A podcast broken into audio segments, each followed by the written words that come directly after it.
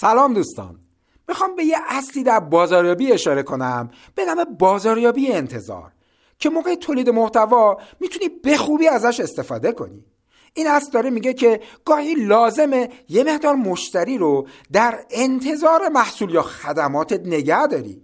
به قول معروف گاهی لازمه مشتری رو ببری لب چشمه و تشنه برش گردونی. نمونش فیلم های هالیوودیه که قبل اکران بارها و بارها قسمت های جذاب اون رو به صورت کوتاه کوتاه نمایش میدن. و این باعث میشه که اون فیلم مدتها قبل اکرانش پیش فروش بشه و حتی بلیتش تموم بشه. علتش اینه که بیننده های اون فیلم مشتاقانه در انتظار اون فیلم میمونن. یا مثلا شرکت های سازنده موبایل رو در نظر بگیرین.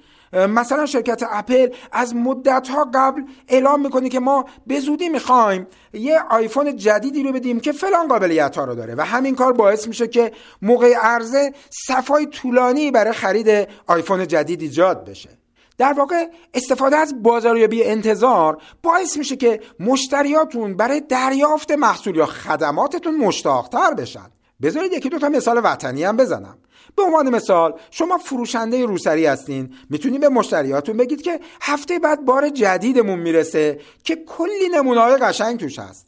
یا مثلا اگر کارتون فروش یا تولید مواد غذاییه می‌تونید بگید که مثلا از هفته بعد ما فلان کیک رو با طعمای بسیار جدید و خاصی ارائه می‌کنیم. خلاصه کلامی که مشتریتون رو رها نکنید و با تولید محتوا بر اساس بازاریابی انتظار کاری کنید که مشتریتون مشتاقانه بیاد سراغ شما.